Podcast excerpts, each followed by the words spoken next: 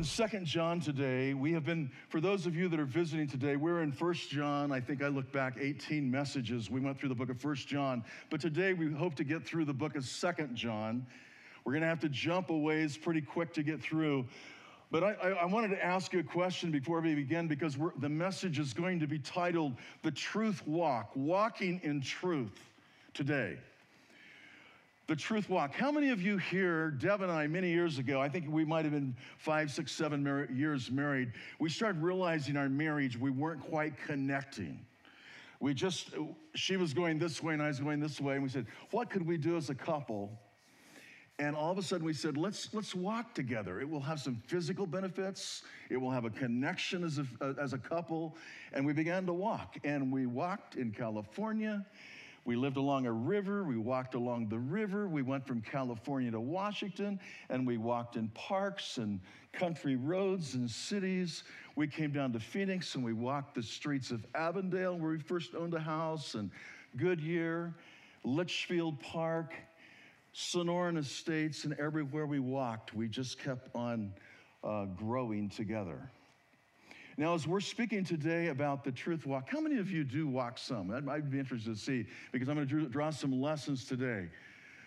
I think I read from our president. He said he don't take time to, to walk like that because he says it wastes some energy. Wants to use other places. But for, for some of us like me, I, it's, it's kind of good to get out and walk a little bit.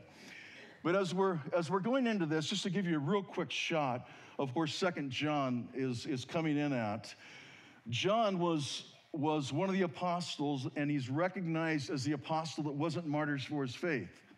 He was the one that did not die like all the rest of the apostles for their faith as they chose to follow Jesus. He was immersed in boiling oil, and they thought they'd taken him out, and he wasn't even hurt. He wasn't even burned. And from the time of that being poured with boiling oil on him, John went out from there and they exiled him through a Roman leader who ordered this over to an isle called Patmos. And there it was at Patmos for 18 months. John, or around 18 months, this is estimated. John wrote the book of Revelation through the Holy Spirit that we have record of today. And then he came back to Ephesus. And he'd been the leader of Ephesus and he wandered among the people. And here was a church, but all these little cell groups of people that surrounded Ephesus. And John wandered around with those, those various people in Ephesus. He was around 90 years old, give or take a few years. Not exact on that, can't give you exactly, but he was an old guy. And John's heart as he wandered around and saw the spiritual need of the people, he wrote this letter. And this letter was written, and you're going to see it was written to a woman and her children. Some people say maybe that was in representation to the church, but I believe most people would feel that this was actually a godly older woman who had children that was kind of like a leader in the church at that time. And in the first three verses, we read, The elder to the chosen lady and her children, whom I love in truth, and not only I, but also all who know the truth. For the sake of the truth which abides in us and will be with us forever, grace, mercy, and peace be with us from God the Father and from Jesus Christ the Son of the Father in truth and in love. You notice with me as we, we glance into this introduction how many times already John has mentioned the word truth. You'll see this word just keep jumping out. And truth is a certainty, a fact.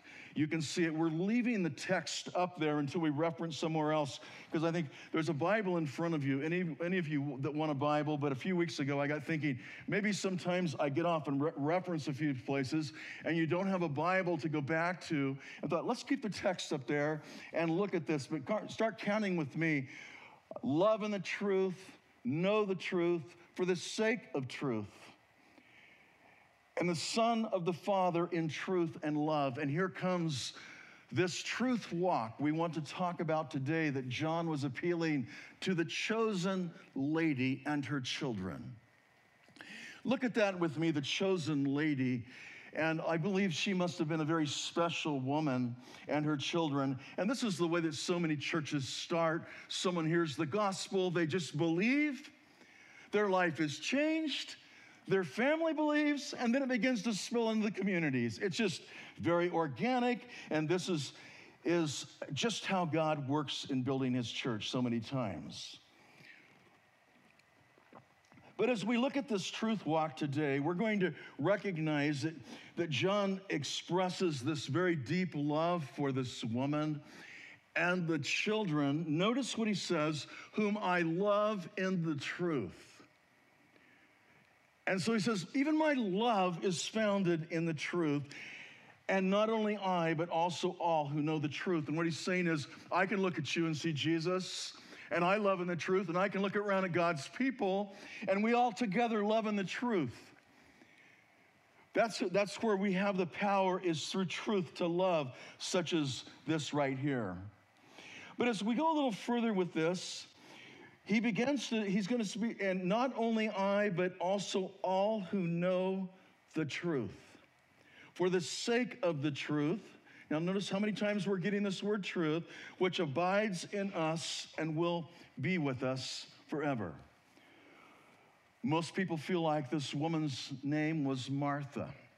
Not the Martha you're thinking of in the Bible, but she was, it was a common name in that day. And this was the Martha in which he was writing to, and there she had children.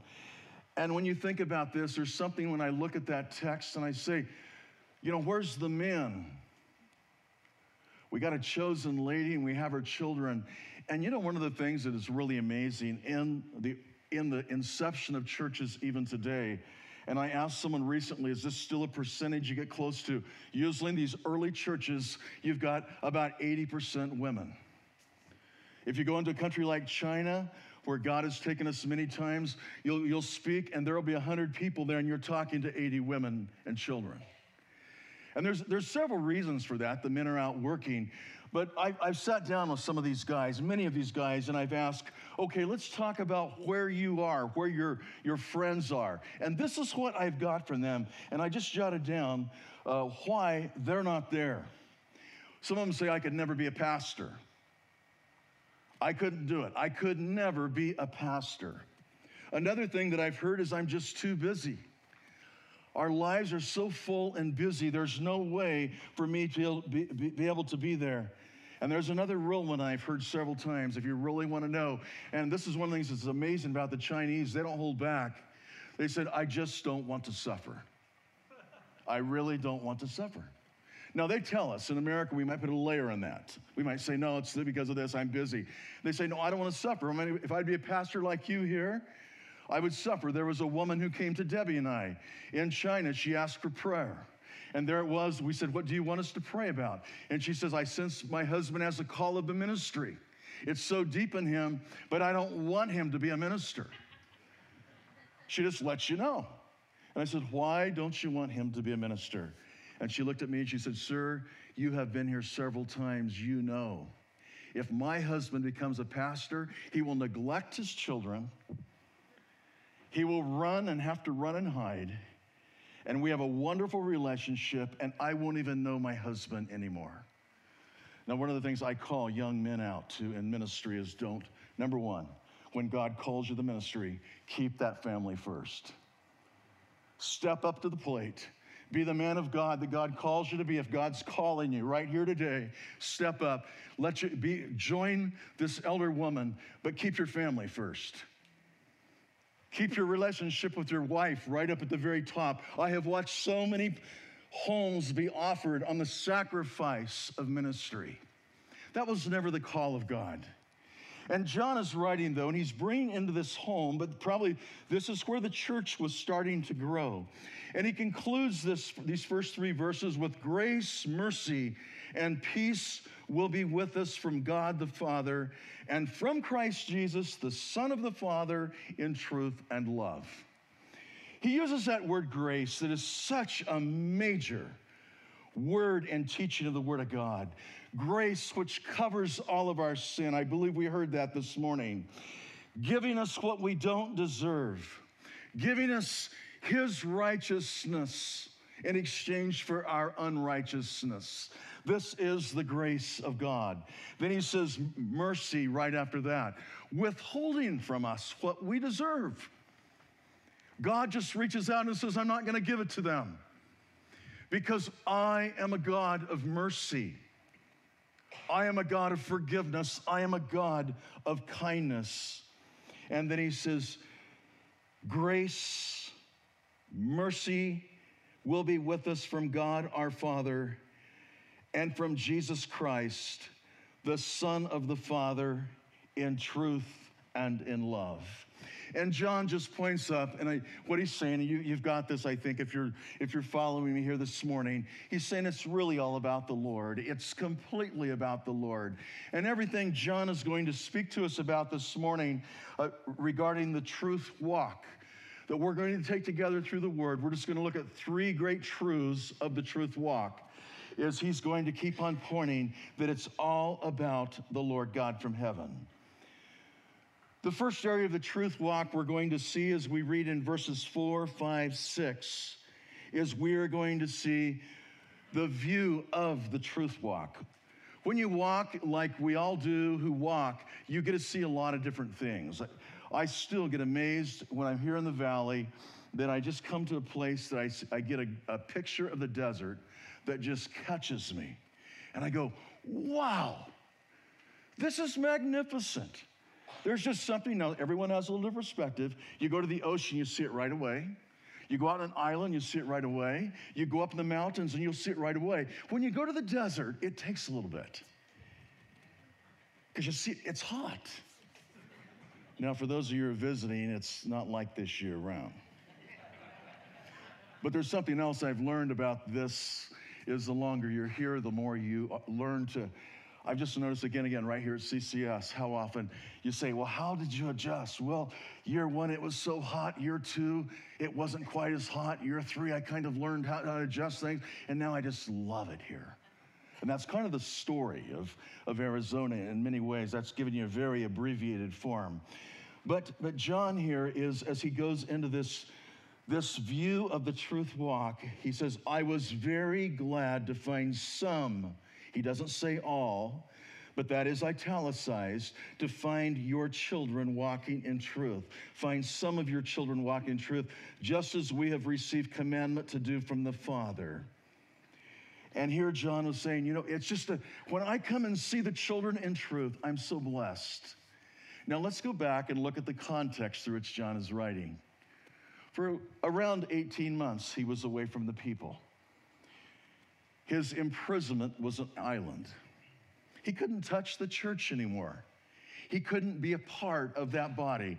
He would look and he would, he would see across the ocean. And I wonder how many times he just thought, I'd just love to see the church. I don't know how many of you could testify to this. I can. That all of a sudden, even been overseas for like a month, and I come back and I walked in this church. And when the first song came here, I just started crying. I heard singing over there, but not like this. What John was saying is, I came, and when I got here, I saw people walking in Jesus in truth. And he said it was such a refreshment. It was just like uh, seeing that fresh fruit that God was blessing with. And John just says, I'm refreshed because I see you walking in truth. And the Truth Walk has some amazingly fresh views, and God knows that we need to see that. But also, as we see the views, they don't just always look exactly the same. There's a place in the walk of truth that we do not see entirely just the children walking in truth. It's not always that way. Notice with me as we go further in this, just as we have received commandment to do from the Father, John's saying you're just doing like Jesus taught us to do. You're just, you're just living for Jesus. What does that look like today? Uh, just making choices for Jesus. What would Jesus do? What does my flesh want to do? How would Jesus respond? How would my flesh respond? And John here just simply says, I, I got here and I got refreshed. I just saw Jesus. And I would guess we could have testimonies into the afternoon of those of you who could testify of the refreshment of God as you saw people walking in truth. But John gives a little more picture of the view in verse 5. He says, Now, now I ask you, lady, it's like I'm going to appeal to you, not as though I were writing to you a new commandment. And one of the things you're going to find in Second John is what he is writing, he also wrote in First John. It's not like there's a whole lot of new doctrine here. It's about love and obedience and fellowship and just walking with Jesus. But John says, Now I ask you, lady, not as though I were writing to you a new commandment, but the one which we have from the beginning, that we love one another. You know what I get out of this, just reading between the lines, is John was looking out here and he's seen, the, the children walk in truth. And all of a sudden he realizes, wow, there might be a little gap. I need to exhort the people a little bit to, to for that gap. There's, there's a little gap of love. And I'm just going to exhort them to love. And I don't know whether the church of Christ ever gets away from that need for exhortation. It's just, it's just amazing. But, but here's John. He gets refreshed, but he gives us exhortation. Don't forget to love. And we've been seeing this again and again. Matter of fact, even myself, I'd be studying First John, and I think, wow, we're just getting bombed with this all the time. But I've noticed this too. Sometimes, like John, he sees this little gap maybe in the church, and he gives a little exhortation to love one another. Don't forget that. But the other side of that is he sees the children walking in truth. The other day, Deb and I were, was up in the mountains uh, in Pinetop, and we stopped at one of our favorite little Asian restaurants. It's a great place to catch a buffet lunch.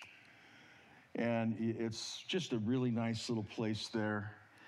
And as we got ready to pay, there was a woman taking our, our payment that we had not seen before. And all of a sudden, this dear woman began to declare Jesus in the most amazing way.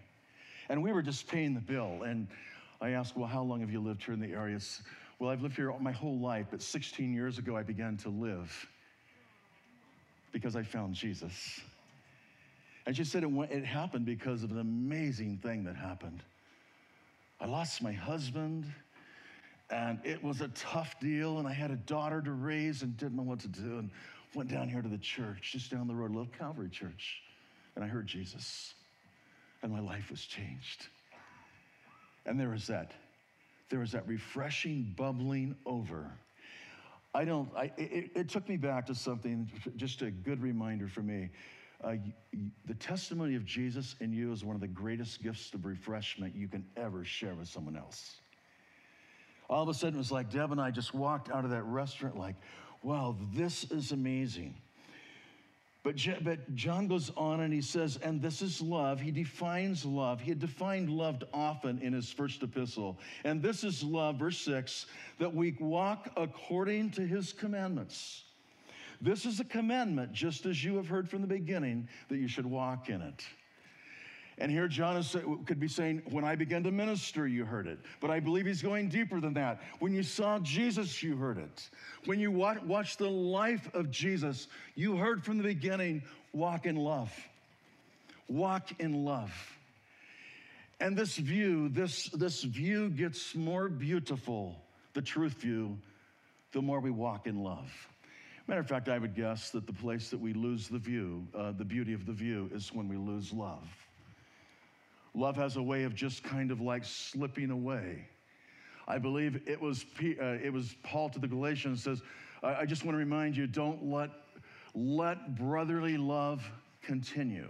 It's like without realizing it, love can get cold, it can get hard, hard, it can get indifferent. But John was coming to a place that he says, as I, I'm looking here, I'm just calling you to walk that we walk according to his commandments. And this is a commandment, just as you've heard it from the beginning, that you should walk in it. The view from the path is not always just as beautiful. You'll never see everything the same on the path. You know, if you catch a road in town, you might get some, you might have some favorite spots, but there'll be places you just make it through for a while to see the view. There's a place in our Christian lives that God calls us there.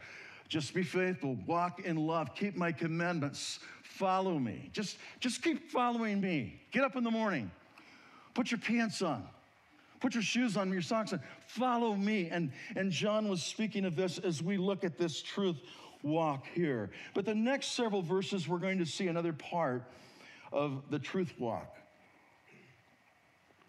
He has spoke, he's using the word truth many times, but we're going to witness the truth walk in warfare. The going gets rough. You know, I guess it'd be nice for me to be able to tell you, hey, you catch this thing right, it's not there anymore. But that's not what John was writing. And I think what John could very well testify is he said yes to God. He was doused with boiling oil, he was sent to Patmos, but he still had the privilege to walk the truth walk in love, in obedience, and also to realize that it isn't always easy. It's not always smooth. The truth walk has different bumps. And, and let's just look in verse 7 together down through the next several verses as we see some of the roughness of the truth walk. For many deceivers have gone out into the world, those who do not acknowledge Jesus Christ as coming in the flesh. They do not acknowledge Jesus Christ as Lord. This is a deceiver. And then John says, and the Antichrist. Now let's get that clearly what he's saying. He's saying that deceiver denies Jesus his work, his sacrifice, his offerings, his power, everything who Jesus is. And John is saying, look out here as you're walking in the truth walk, realize you're in a war. That doesn't mean we walk around uh, going, well, where's all the deceivers? What it means is we walk in spiritual discernment before God, saying, God, just give us wisdom, give us direction, help us to see your truth and follow it. Help us to do your will and delight to it. But here, John is saying, uh, those who do not, it's so clear. I, I love this about John's writing in the Spirit. He says, they do not acknowledge Jesus Christ as coming in the flesh. This is the deceiver and the Antichrist. And then John goes on, watch yourselves that you do not know what we, you do not lose what we have accomplished, but that you may receive a full reward. So John is saying two things here. Look at it. He says, look out there, watch for deceivers who do not acknowledge Jesus as Lord and the other thing he says is watch yourself. Really, what he's saying is watch your step. I would guess everyone here can, can testify sometime that the Christian life uh, reached a point because we did not watch ourselves, we took one step back instead of one step forward. We just failed for a moment, maybe, maybe for it was a period, a season of time. But John here is giving us two things watch out. Many deceivers have gone out in the world. And remember this you, you hang on to where Jesus is in the midst of the message, in the midst of the declaration. Oh, I think of just several questions I jotted down, and I remember asking myself years ago when a guy came to our house and we had we were just got to Washington and he called and he says, I want to come. I, you don't know me, I know you. I'm going to bring my family because I think we ought to partner together and he piled in in this big 15 passenger van, and here he was. And we sat there, and I just began to go, God, he's a friendly guy, but do you want us partnering? And I just began to think about that and pray about that. And one thing that I just kept asking is a question that I've asked many, many times. And it's just this is it about religion or is it about Jesus? Or is it about uh, my way or is it about his way? Or another question is it uh, my faith or his faithfulness? And later that day, we, we shared that that probably wasn't where we were. It's interesting, though. I just got to Kentucky a couple weeks ago for a, a graduation of my son. And when I was there, I met one of his best friends. And he shared with me where he has got from that time till today, day and a lot of bumps along the way. But, I, but, but, but the Lord here through John is just simply saying, uh, be discerning, Be attentive spiritually, watch yourselves, verse 8, that you do not lose what we have accomplished, that you may receive a full reward. And, and I don't know what all he means here. I, I, I get the sense that where John wrote earlier, abide in him, so when we come before Jesus, we're not ashamed.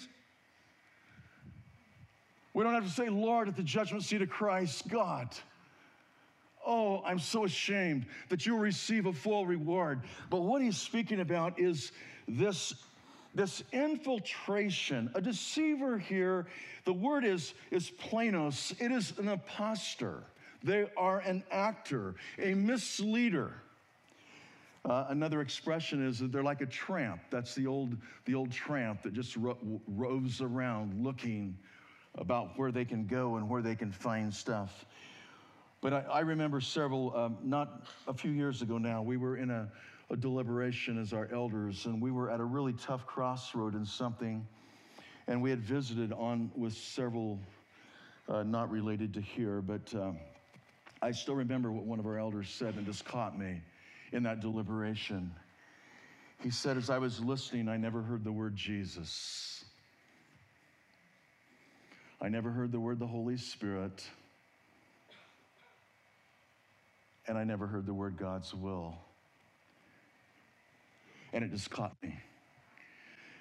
You know what I believe uh, John is writing here is, is with spiritual discernment, you can, you can be discerning, you can really be discerning in the spirit, and God will take us to amazing places. Uh, in verse 9, if anyone goes too far and does not abide in the teaching of Christ, does not have God, the one who abides in the teaching, he has both the Father and the Son. And again, John is saying, I want to give you a very clear message. You have the Son or you don't have the Son. You have life or you don't. There's not gray ground. There's not this middle point. In Christ, you're saved. Without Christ, you're lost. And I realize that isn't always a palatable message of today, and yet it is so true.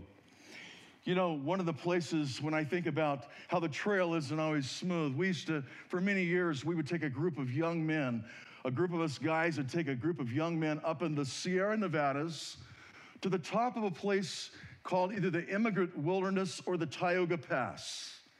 And you're up, you're up about 9,500 feet. And up there, we, we, we found a group of lakes called the Ten Lakes that became one of the choices for years to go to. The trail wasn't quite as steep. It was so beautiful. And when you got there at 9,500 feet in the Sierra Nevadas, right over Highway 120, coming down to Lee Vining, it's so amazing what it was there. And we find ourselves in awe of God but the first time I got there, I remember passing a backpacker coming out, and I looked at his uh, one of his bags and it was ripped up. I said, "What's the deal?" He says, "It's beautiful in there, but there's bears." and I've I've never seen bears like I've saw at Ten Lakes. And one, one time we were taking young men, and we got there late at night, and we didn't have time to set up our tents and we just laid down our, our, our sleeping bags. And one of the things you teach these men, we're in bear country. Whenever you, if you see a bear, just bang the pots and they're gonna go. And I was the teacher at that time. But about, I don't know what time it was, one or two o'clock in the morning. I don't know if you've ever done this. I just woke up and I wasn't sleepy at all. I was just wide awake. And I heard a noise, and right there was a bear. And right beside me was a guy named Darren, and he was sniffing Darren. And I said, Darren. And he, he gave a little jerk. He said, Huh? I said, Darren, there's a bear. He said, Huh? And I still remember grabbing those pots and wonder if they really worked, all that teaching I'd done. and, I, and I took those pots and banged them together, and there went the bear, and it worked. And for years, we used that, those pots to drive those bears away because it was so beautiful. But in the middle of the most beautiful place, there was still a danger. And I think John is speaking of this in a real way in the Christian world. It doesn't matter. The most beautiful fellowship, there's still a danger. And John is just speaking about this importance of keeping your eyes on Jesus. And we'll get to this a little bit later. But for a moment, let's just look at a couple portions of scripture in the Bible Psalm 91 and 1 on the screen. He who dwells in the shelter of the Most High will abide in the shadow of the Almighty. That's one of Deb's favorite chapters. What's he speaking about in the shelter? Who dwells in the shelter? And, and you just think about it, then what does that mean to abide in the shadow? And I can't get all that, but what I can give you is this. What he's saying is when you're there, God's got it. He's going to be there, okay? John 15 and 4. Another classic passage of scripture. Abide in me and I in you. Notice the mutual exhortation of Jesus. Abide in me and I in you. As the branch cannot bear fruit of itself unless it abides in the vine, so neither can you unless you abide in me. And John is simply saying you can't do it. All the things he's writing here is saying, you can't discern that. But when you abide in me and I in you, something amazing begins to happen. And in verse 15, chapter 15, verse 7, he says it again. He says, If you abide in me and my words abide in you. And here comes that mutual side of this again, this abiding. If you abide in me and my words abide in you, he says, here's what's going to happen Ask whatever you wish, and it'll be done for you. That's another one of those passages that's so powerful in answered prayer. When you abide in the Lord and the Lord abides in you, you can call out to God and God does it. He hears you. He completely opens the doors that, that no one else can shut, and He takes you to places in which uh, we never thought we would go. But also, there's another part of it. He gives us the ability to walk the trail in warfare walk with Jesus in difficult times. I, I, want to get to one other side of this in a minute, but uh, Polycarp was one of the early church leaders, and what Polycarp was what on record is saying uh, was a time that he was with John at a Roman bathhouse the, the Apostle John, and John was just ready to go into the bathhouse. And someone told him, There's a person that, that is a false teacher that's bathing right now in the bathhouse. And John said, I can't go. He said, I cannot go in there because, and these are the words that he said that Polycarp recorded surely the house will fall to ruin since the enemy of Christ is there. Now let's keep going though, because there's another part of this in verse 10, and I want to reach out. It says, if anyone comes to you, and notice how far reaching. It means if it's a pastor, if it's a teacher, if it's you're to discern this by the word of God, comes to you and does not bring this teaching, do not receive him into your house, and do not give him a greeting, for the one who gives him a greeting partakes in his evil deeds. Now, what, what does that mean? That's real big. But I want to take us to something in the word that is so true that we must look at in this balance. Jesus was a friend of sinners. He even went to the house of Matthew, who they called a sinner. He went to Zacchaeus' house. They called him a sinner. Jesus went and became a friend of sinners. But there's something here we have to get because what he's speaking about is the discernment. If there is a clear denial of the truth of God, be discerning in how you respond. History here records that possibly this very woman was opening the doors of her home to all of her kids with someone that they knew to be a false teacher. You don't do that. Do you love them? Yes. Jesus loves everyone. He sees past the sin to the soul. Jesus loves, Jesus forgives.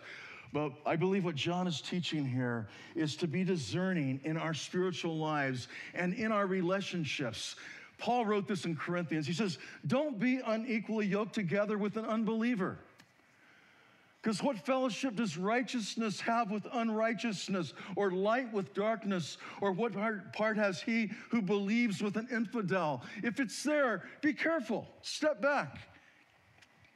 Matter of fact, with that brother that came to our house, we had a good afternoon together into the evening. Matter of fact, Deb will remind me sometimes she wondered if was ever going to leave. It just kept on going.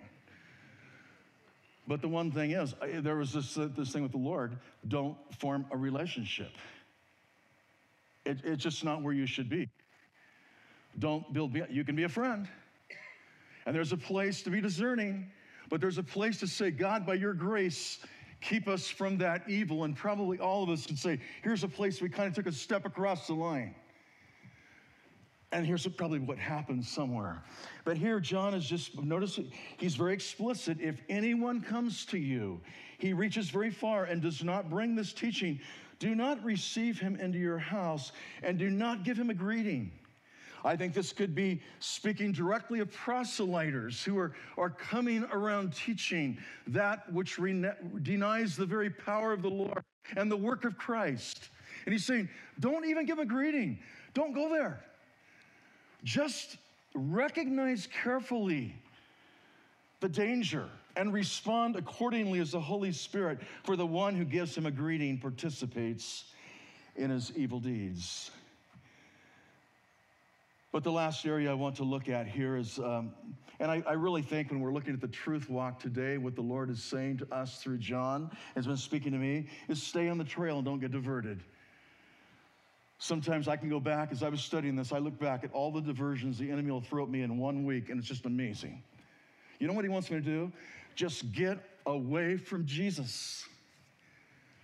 Just, just swing in the flesh just do something like this. But I think what he's saying is stay on the trail. Don't get, your, get diverted. Take the bigger picture. Keep your eyes on the obstructions, but focus on Jesus. Get your eyes up on Jesus, who's going to give us the power to resist and the power to discern. And here's another one the power to keep loving. Have you ever had that experience where you've loved someone that it seemed like impossible, and all of a sudden you watch the Holy Spirit just touch them in a way that you had no idea that that would happen. That's what God does through his, his children. And John comes to the end of this writing, verse 12, and he says, Though I have many things to write to you, I will not do so with paper and ink. I don't know why. But I think if you read the rest of the passage, you see why. He had a vision, but I hope to come to you and speak face to face that your joy would be made full. I want to come and connect with you in fellowship. I want to have face to face fellowship with you. Maybe he's saying this because he said, You know, I didn't have a lot of fellowship for a long time. I didn't have that. But that little face to face, one of the renderings I read would be the same as like mouth to mouth, just close. Have you ever been there? I, am sure many of you have, where the fellowship became so sweet and intimate that you're just communing in the Spirit. And you're just feeling the Lord there in the most amazing way. And John here is saying, when I come, I want to have this kind of fellowship with you, face to face fellowship, heart to heart fellowship, mouth to mouth fellowship. You know what John is speaking here of is, is there's something that goes beyond the, the written pen. It goes beyond, I don't know how it happens. Uh, I look back at the times that God just opened the doors of fellowship. There's times because of uh, the settings we were in, we would just have a whole lot of people that I didn't hardly know around our table on a Sunday afternoon. And all of a sudden, something would just happen. And God to open the doors and the fellowship just flowed. And pretty soon it's six o'clock, and you wonder where all the time went to. And you're confessing your faults and, and dealing with uh, your struggles, and you didn't even know you was going to get there. But you know what happens in fellowship? Jesus is exalted. Jesus is lifted higher. Jesus is magnified. And jo- John here was saying, You know, I just want to come and be with you and enjoy the very presence of Jesus himself. And he signs off the letter The children of your chosen sister greet you. And now he says, it, is, it isn't just about my greeting to you, it is about the body of Christ greeting. He reaches out to another sister there and he says, The children of your chosen sister greet you. And John says, You've got a great big church that loves you. And it's not just about the ones that are in your house or the ones that are in Ephesus. Your chosen sister greets you. And that is the beauty of the body of Christ, is God just has a way of showing us fellowship and people who love him in the most amazing places and ways that we never thought we would see. All of a sudden, it just happens. It happens in restaurants, and it happens in coffee shops, and it happens in grocery store lines, and it just keeps going. Airplanes, you name it. God shows us that church is a big place, even today. And what John is really saying is, as they send their greetings, they're rooting for you. They are rooting that you will win. They are rooting for you, sister, and your children. They care for you. Their prayers are going on, and they are rooting for you in the most amazing ways. And as we come to the end of this and we look at this beautiful walk that we're looking at, we have this beautiful walk with others. A church, the bride of Christ a family. Some of you today are going to have special family time as you see some of your family married. Brothers and sisters, but I want to give you one more because this makes all the difference. You might not have a companion. You might not have much of a family that believes. But if you've got Jesus, He's walking with you every step of the way, everywhere you go. He never leaves us, he never forsakes us. He shows us obstructions. He shows us the beauty. And he also keeps saying, I am the way, the truth, and the life. And if you come to me, I will bless you tremendously. And I guess I just want to encourage us as we come to the end of this message to, to join us in the walk of faith.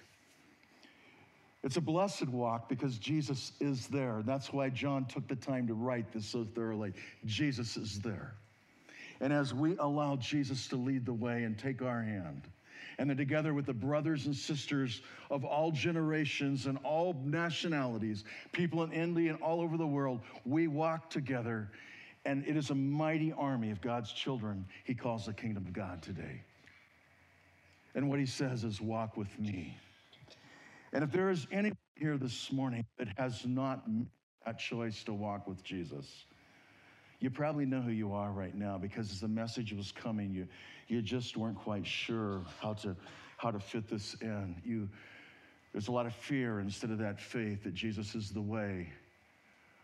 I would just pray that today could be that day that you would say, Jesus, I want to walk with you from now on. I want that view. I want that group who I can walk together with. But more than anything, Jesus, I want you to walk with me. And if that is you today, I just want to encourage you don't, don't walk out these doors without responding to Jesus and saying, Jesus, I want you to be my way, my truth, and my life. And the promise of the Word of God is He will be that. He won't leave us, He won't forsake us, and He will be there in every way. God may move you to come up here to the front and have someone pray with you. We'll have prayer team leaders here. God may move you to sit in your chair and just offer a prayer to Jesus. Or maybe there's someone else here you just slipped along the way the last month or two. This is for you and I too to walk with Jesus. Let him lead the way, let him hold our hand, and he will give us the most beautiful view we've ever seen and protect us through everything we come in contact with. Let's pray. Lord Jesus, we thank you so much for your word. We thank you, God, for your faithfulness. You're there. You're there all the time, Lord. You never leave us, you never forsake us. Your heart beats for us, Father. Your children's heart beats for us, your children's children's heart. Oh Lord, I thank you that you are the way, the perfect way. And we know sometimes, Lord, that path that we choose to walk may not always be the most pleasant, but when you're with us, Where there is obstructions and dangers, beauty comes out of your presence.